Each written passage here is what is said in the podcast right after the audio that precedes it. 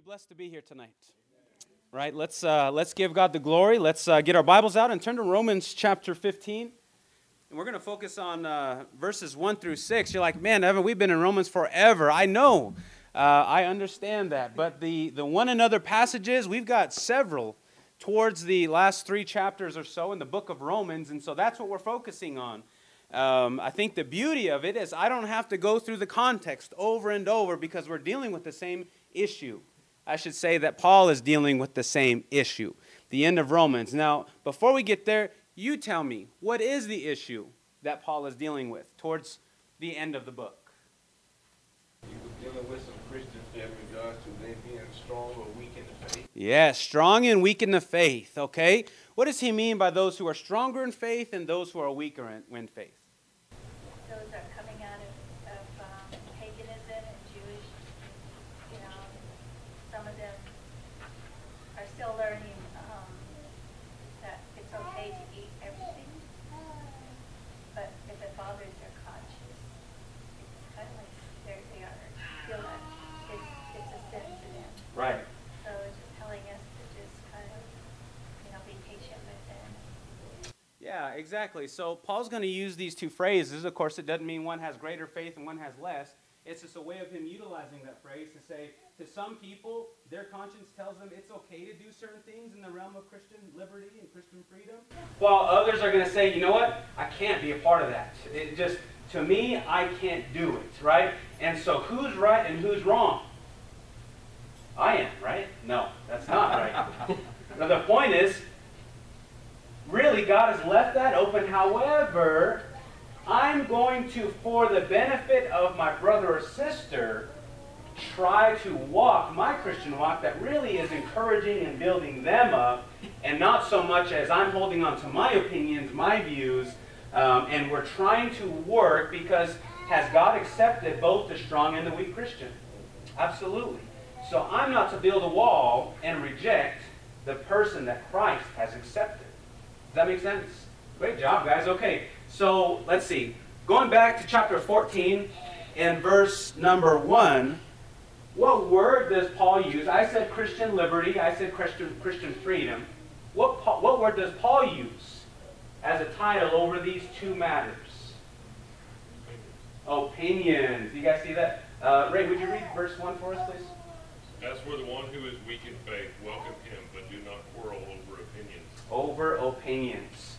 Now, what two specific um, areas does Paul identify as these opinions? I just want to out, I know we all use the same Bible. Uh, I would say doubtful things, not opinions. Doubtful things. Okay. Read, read verse 1 in yours. Receive one who is weak in the faith, but not to dispute over doubtful things. Doubtful things. Things that can come into question, right? That's the idea. Is things that can come to, things that you can't necessarily nail down because it's kind of a fluid deal based on who you talk to. So- okay, so what two matters does he specify? Days and food.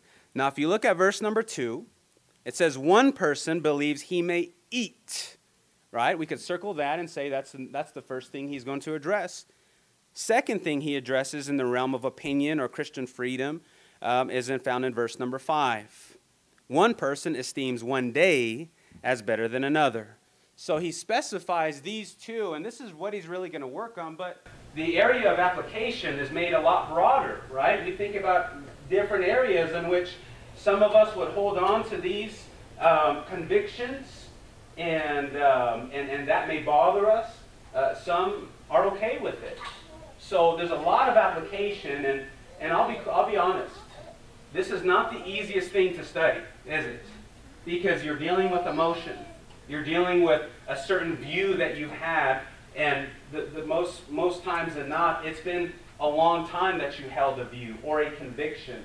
And so we understand that, and, and all, all the while, here's tonight's lesson. This is where we're going to hone in on is regardless of where we stand, regardless of our view in these realms of opinion and Christian liberty, our goal is to be of the what? The same mind. And what does that same mind consist of?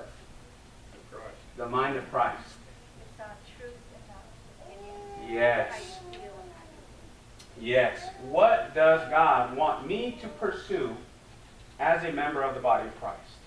He wants me to pursue helping to build others up. Right? There's a bunch of answers you could have given me there. We haven't gone through the context yet of verses 1 through 6. But if you've ever read through God's psychology book, the book of Philippians, you will see over and over this phrase, will you not? Philippians, you ought to be of the same mind. Well, why is that so important, church? Why is it so important to have this? Is it really a big deal?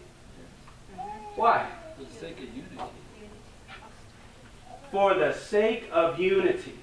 Does anybody, okay, help me out with application. My mind immediately goes to sports, right? And you guys are aware of that. The beginning of a season, it doesn't matter what sport that I joined. Before we ever got out onto the field or the court or the mat, we always as a team sat around and we, we did this. What is our goal? And we would write it out and, you know, some coaches were more corny than others and how they would kind of get this out of us.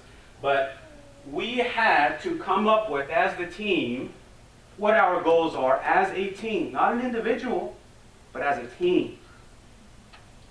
And that was what really motivated us. And that coach, if he used it correctly, he would keep bringing up what we came up with as a team and putting that right before us again. You know, um, any thoughts before we move on from there? But being of the same mind, how can unity, real unity, be achieved when all of us are holding our own personal views? Well, it's like, it's like in sports, like your illustration. And what I was always told at the beginning of the season was, let's, what, you have a losing season, what did the coach always say? Let's get back to basics. Yeah. So what's the basic concept of the New Testament?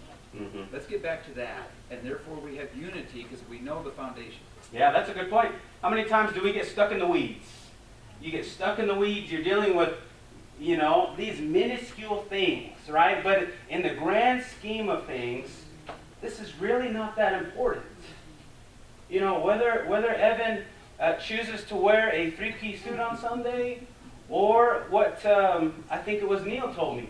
He says, when you told me that uh, on Sunday, he goes, it reminded me of the hometown I grew up in. Everybody, every male in the congregation, they wore overalls. They were all farmers.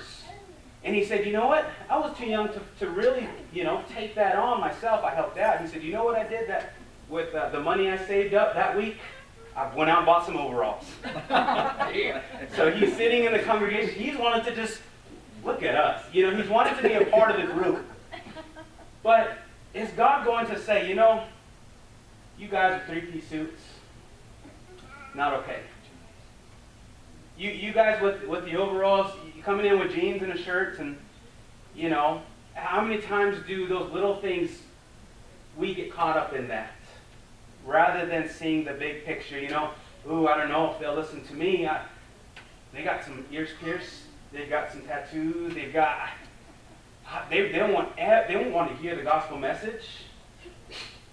I'm letting the little things kind of take over and exactly what, what Kent said is sometimes we just got to get back to the basics, you know, and we allow these things to really be that obstacle, and which is what he calls, he makes it as it's an obstacle. It can be at least, which is what Satan wants.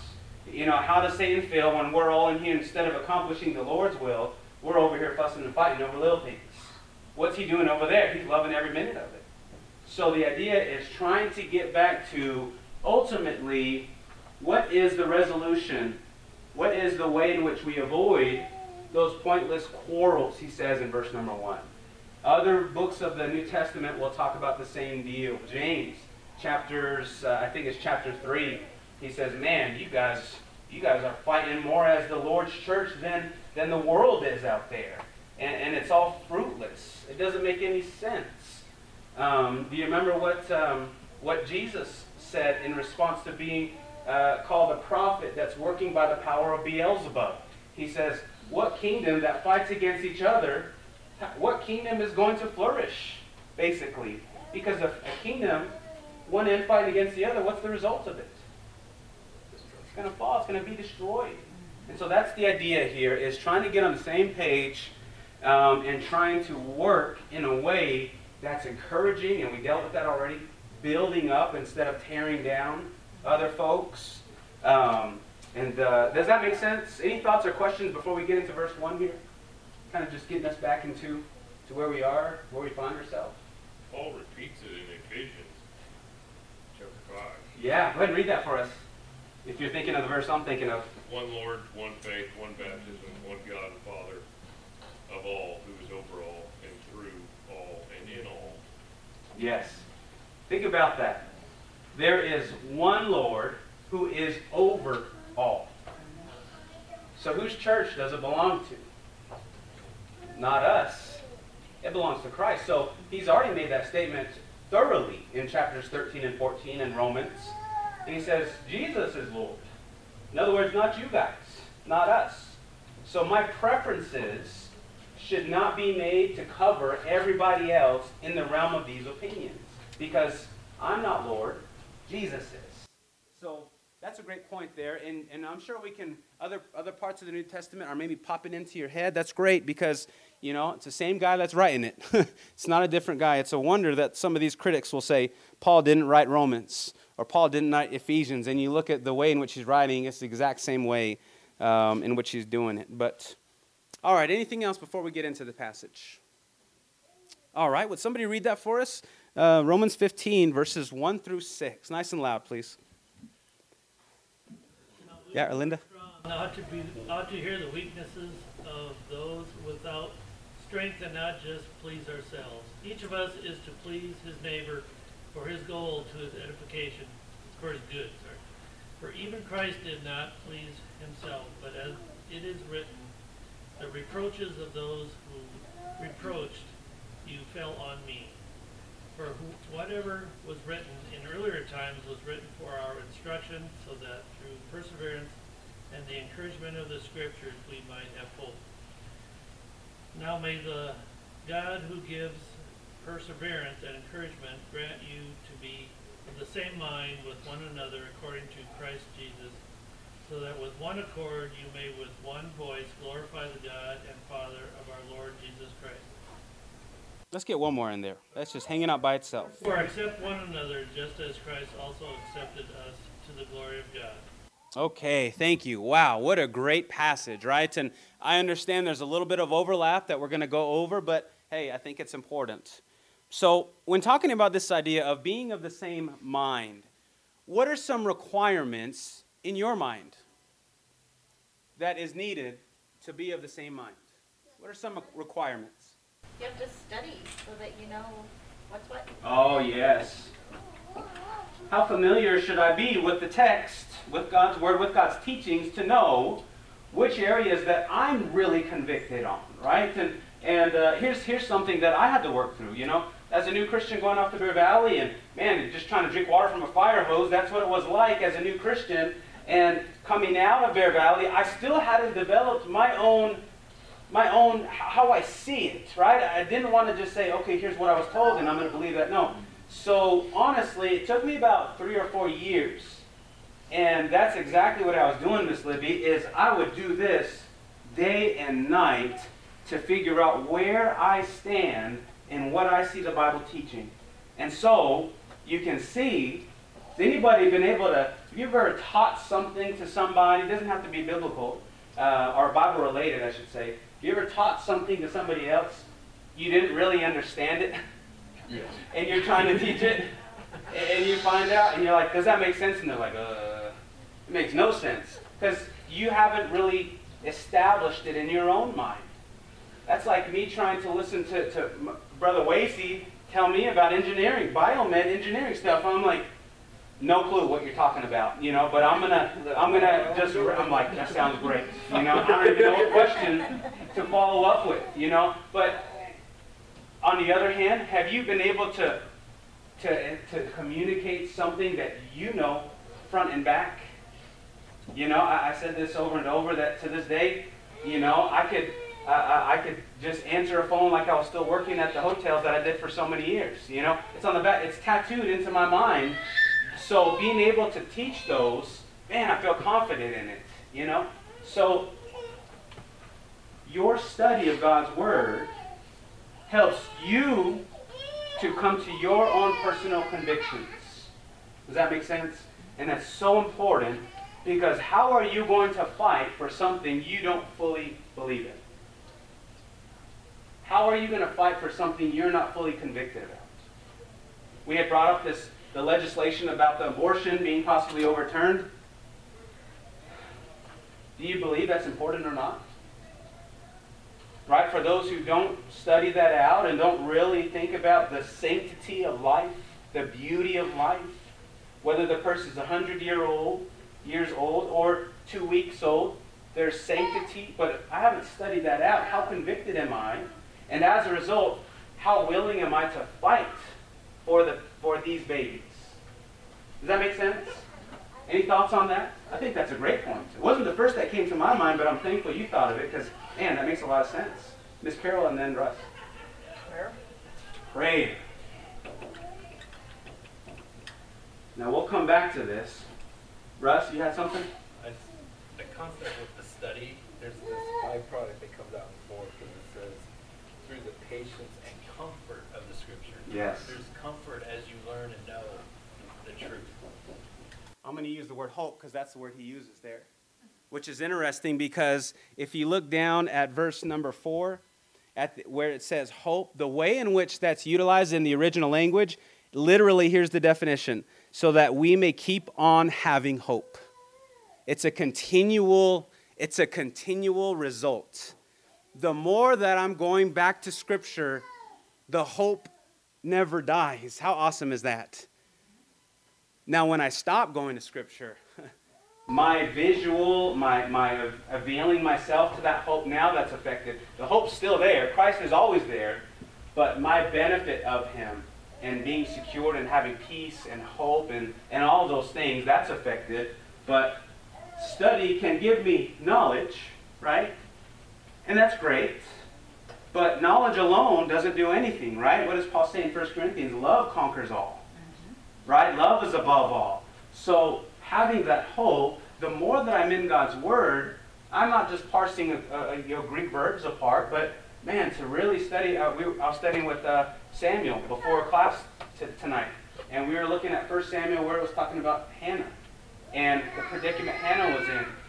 To know that she was, she had the inability to conceive a child, and she was being ridiculed and mocked by another woman. Her husband had, had because of her inability to conceive, he went out and got another wife. How would that make you feel? You know, when all you want to do in the heritage and the lineage is so important in that culture, and what does she do as a kind of this God, I'm crying out to you. If you give me a son, I promise you, I will give him to you.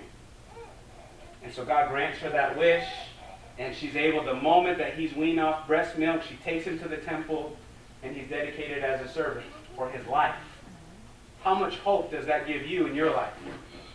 We didn't, we didn't parse any Greek terms just now. right? Now there's time and a place for that, but you read through that, and how does it affect you today? Is anybody in a predicament? Does anybody have any health issues right now? Does anybody have any trials? How does Hannah help us? She gives us hope because of how God had kept his promise to her. Make sense? Any thoughts on that? Okay? So we've got study, we've got prayer. How else do we achieve this? And I love that we're looking back at the context because this is where we're getting these answers from. Yeah, Ken? I would say a key component to being of the same mind, encompassing all those, is fellowship with one another. Mm. Spending time with your brothers and sisters. I, I don't think we can emphasize that enough, especially today. How important is it to have relationships with, with brothers and sisters outside of the, the outside of the assembly? Mm-hmm. Right? And we had dedicated dedicated a whole class to that, but man, how much easier would it be for me to humble myself, which is what I think another thing is, humility, when I'm around somebody that I didn't really know their whole story about. You ever gotten to know a brother or sister and you didn't know they were in that predicament? You didn't know that's what they had to deal with, but you're like, once you know, you're like, wow, I didn't know that. I didn't hear this whole time. I was thinking this. And, you know, to know that, uh, man, I didn't know that you were a single mother raising three kids. And I didn't know that, uh, you know, you had been left and, and your faith is what kept you. Now, do you think it's a little bit easier for me to have the humility and to strive for that? It's important to get to know one another, isn't it? Okay? Any other? Um, serving? Okay? Service. Absolutely. I'll hold off on that comment, but I just want to say these are such great things. Uh, before we, again, having time to chit chat with, uh, with our visitor tonight, he, he said that uh, he had gone up multiple times to Fort Defiance to haul wood and to chop wood. And uh, I bet you that he would tell you that the guys in which you served with up there, you get back home and your relationship's a whole lot closer. How many times have you grown to know somebody simply because you're serving with them? Man, that, that really does, that goes really hand in hand with relationships, I think. So you are both, again, what's making us serve together? How, why would I get up? Why would I get up in the middle of the summer, 8 o'clock in the morning? We got a group here and we're doing an outreach to the Pimares. Why on earth would I give up a day off to, to hang out here, to go knock doors, and it's already 100 degrees at 8 o'clock in the morning? Why in the world would I do that? Well, if I have the same mind as them, and I see the necessity to go out and teach and tell people about our Lord, if I've got that mind, hey, I'm there. I'm there. And so, you know, that's very important there. Yeah, love and desire. So, you know, obviously, we see a list of necessities. Now, let me ask you this how easy is it to, to, to achieve these? how easy is it? It's not, because we, last class, we went over all of our backgrounds. How many of us come from the same type of home? How many of us come with the same come from the same type of belief system? How many of us come from a I mean, man, it's hard enough for a husband and a wife, right, to be one flesh sometimes. Two people, let alone a whole congregation coming from different backgrounds, different beliefs. The only way this can be secured is if this is our goal. Our same mind. Obviously, it's not ours, it's Christ's, right? So look at verse number one. Look at verse number one. We'll do some, some picking apart of these passages here. He says, We who are strong, interesting that he clumps himself up with uh, those who are strong, have an obligation. I don't like that word, do you? Obligation, what does that mean? If I'm obligated, do I have a choice in the matter? I don't. It's a responsibility, it's a task given to me. You are obligated to do this and that. But he says to the strong, we have an obligation to bear the failings of the weak. What's interesting is that word that, that, uh, that's there means to bear. It has the, the idea of to put up with. To put up with. Some, some translations may say long suffering. I don't like that word either, do you? So, what would cause me to put up with something that I don't particularly agree with? Again, in the area of my opinion, right? Yeah, Kent? The, the leveling factor in all of this, going, let's go back to Romans earlier, when in Romans 3.23 where he says, all have sinned yes. and fallen short. That is a leveling factor where no one is greater than another. So we all can deal with each other on the same playing field, the yeah. same level of the playing field. Yeah, I love that. So we, it's humility. It's there's no position like the apostles always. Who's going to sit at your right hand? Who's, we're not struggling for that. Yeah. Isn't isn't that amazing that Jesus Christ is the ultimate leveler of people?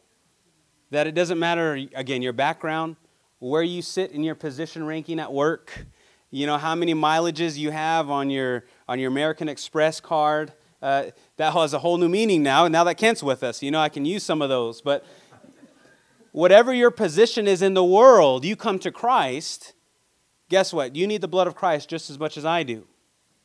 I need the blood of Christ just as much as you do. So there is no raising up, there is no getting puffed up like Paul gets on the Corinthians about. In the end, I need Christ just as much as you do.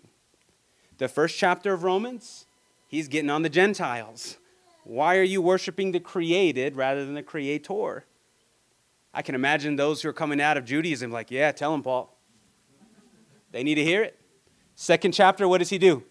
Switches over to, the, to the, those coming out of Judaism. He says, and you. So he gets on both. Then he gets to chapter 3 and verse 23. All have fallen short of the glory of God. All of us need Christ the exact same. We are hopeless without him. Does that make sense? And so I think that's important. What causes me to bear or put up with a person that holds a different opinion in these areas? My love for them? Right? Uh, for those who are married, how much do you and your spouse share the same opinions in everything? And whoever puts their hand up, yeah, that, I wish, right? We wish, right? Man, there are some things that, that just bug my wife about me. And as much as I try, man, I keep doing it. I keep doing it. One of the big things was uh, I liked medium rare steaks. I just loved it. And she didn't. She didn't. And we would cook uh, her steaks for her, and she's like, throw it on there some more. You know, what is this? And it was just to have to work through that. That's just one area. I mean, you could probably think of many, but in the areas of opinion, how do we put up with one another? Well, obviously, we love. It's called a burnt offering. It's called a. That's right.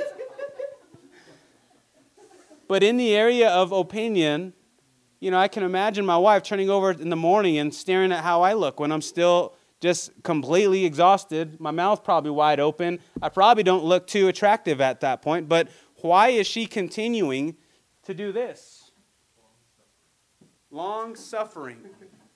How? How? How is that achieved? Well, when you understand the agape love, then you understand it's not based on my feelings. It's not based on how I view my opinion at that time. It is a choice love. It is a self sacrificing love that even though I may not feel this way, I'm going to choose to love them anyway. Amen? And that's how it's achieved. So I love that, that, that word there, to bear. It means to put up with. But he says, the strong, you are to bear with the failings of the weak and not to, yeah. So it goes back to realize about me. Yes. Yeah, you beat me. You beat him right to it because he says that. He ends that with the verse, and not to please ourselves. So, what's the attitude needed to have the same mind? Humility. That's the attitude. And guess what, guys? I saw this on a shirt at the gym today. It said, Attitude is free. Guess what? It's, it doesn't cost a dollar to have the right attitude. Attitude is free. How do I achieve humility? Is I'm comparing, you want to, you want you have a struggle being humble? Compare yourself to Jesus. Hmm. You'll be humbled very quick. Too many times we compare ourselves with a, another person. And, and, and, and, and we could choose somebody and say, man, at least I'm not that bad. You know, man, I'm not there anymore. And we can kind of gloat and we can get puffed up, but compare yourself to Jesus. Compare yourself to Jesus Christ. There is no flaw in him. Matter of fact, we see ourselves getting smaller and smaller. How in the world am I supposed to be perfect like him? I can't. It's impossible. And so the humility is achieved.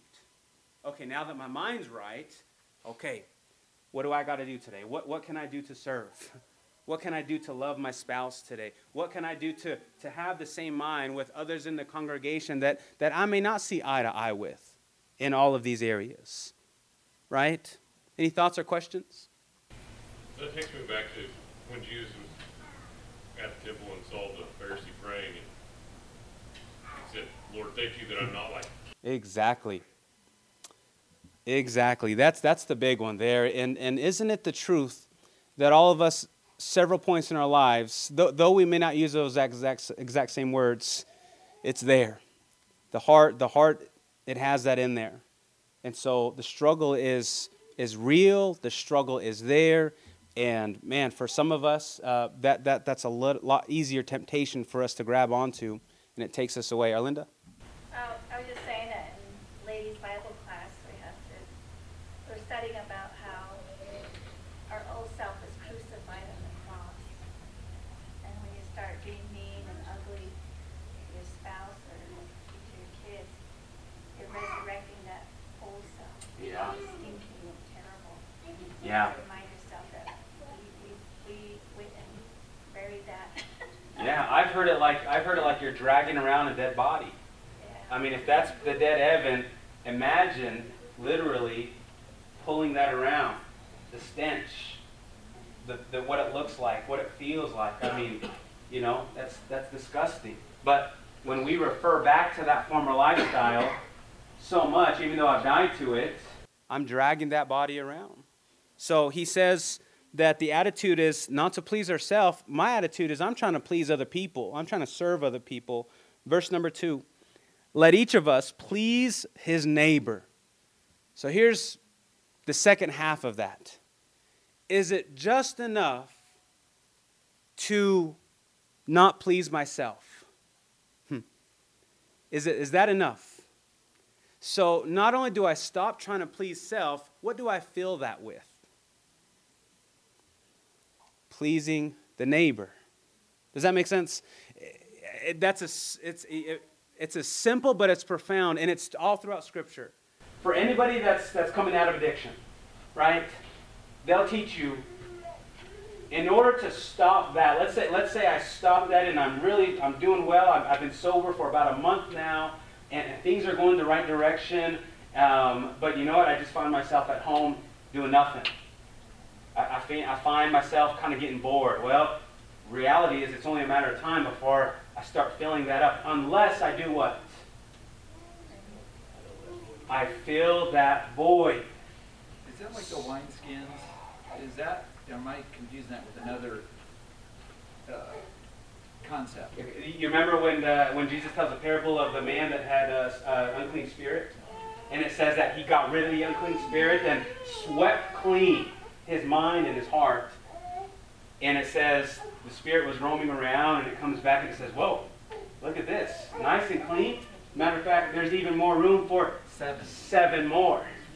And because he did not fill, the teaching is because he didn't fill it with goodness and godly things, the Spirit came back and came, came back with even more. And so the idea of not just letting go, but filling that void. Paul says you take off, and then you, instead of not having anything on, he says you put on certain attributes. So the concept is, is explained a little different, but it's throughout Scripture. So in order to have the same mind, I stop thinking about Evan, but instead of just staying there, I also, the next step would be now think of other people. You see, that's kind of, he takes it to a second level. I can imagine myself saying, Oh, yeah, I, I've done that, Paul. Yeah, I stopped thinking about myself, assuming I'm done. And you get to verse 2 and says, Okay, so now think about other people. Ah, I thought I was good. So there's always work to be done, there's always room to grow. And we got about a minute left here. He says in verse 3 For Christ, ultimately, here's our example. For Christ did not please himself, but as it is written, the reproaches of those who reproach you fell on me. Now that's a reference to Psalm 69 in verse number 9, where, the, uh, where King David is, is referring to himself as, as the type of Christ before Christ would come. But I want to close here, verse number 3. For Christ did not please himself. What does that mean? What does he mean by that? I think of the Garden of Gethsemane, Sure. when he, he begged that this cup be taken from him three times, and in the end he says, not my will, but yours be done, and then what did he do? Sure, absolutely. Any other thoughts? I think there's a lot of answers that, you know, could be right here, right? So there's in the garden, Carol, Um, Jesus thought of others over himself. okay? Specifically when it came to probably his, his life, right? Did any any other areas come up to pop up into your mind? The first marriage we did, we did it for his mom. Yeah. Yeah. Not my time, but I'll do it. Yeah, absolutely. So, so there's a few points in Jesus's. I don't want to say life because you remember he made the decision before anything was created. Philippians chapter two, for for Jesus didn't consider you know his his his his where he's seated in the heavenly realm something to be grasped or held onto. Let's end in Philippians chapter two. Kent had brought this up already, um, and this is kind of where my mind my, my mind goes. But uh, Philippians chapter 2, and uh, let's see, verse number 3. Somebody read that for us, and I'll stop you along the way. Do nothing from selfishness or empty conceit, but with humility of mind regard one another as more important than yourselves. Do not merely look out for your own personal interests, but also for the interests of others. Have this attitude in yourselves, which also, which was also in Christ Jesus, who, although existed in the form of God, did not regard equality with God as a thing to be grasped, but emptied himself, taking the form of a bondservant, and being made in the likeness of men. Being found in appearance as a man, he humbled himself by becoming obedient to the point of death, even death on a cross. For this reason also, God highly exalted him and bestowed on him the name which is above every name, so that at the name of Jesus every knee will bow, of those who are in heaven and on earth and under the earth, and that every tongue will confess that Jesus Christ is Lord to the glory of God the Father. Christianity is the only worldview in which the God in which we serve never asks us to do something he's not done himself. Why are we striving to have the mind of Christ? Well, in order to achieve that, we need to study, we need to pray, we need to have great relationships, we need to be humble, we need to serve, we need to love, we need to have the desire to please the Father. Who's done all of these and done them completely perfect? Jesus will never ask us to do something he's not done himself. I think that is the beauty, one of the greatest truths. As I think about myself coming out of a, a world different worldview that nothing else has to offer. And that is tremendous. That he's able to say, Do as I have done, not do as I say. I think that's such a powerful statement there. Any final thoughts or comments? So you see, just reading that few that small passage in Philippians, you see how many things were almost the same point. In- some ways, those phrases were almost word for word, right? So Philippians two, um, 1 Corinthians eleven, um, those passages have almost the same, but but the, but ultimately the goal is to have the mind of Christ. So just like a marriage, that if the husband is striving for a closer relationship with God, and the wife is striving for a closer relationship with God, the reality is the closer that they're pursuing God, the closer they will be together. He is the drawing point.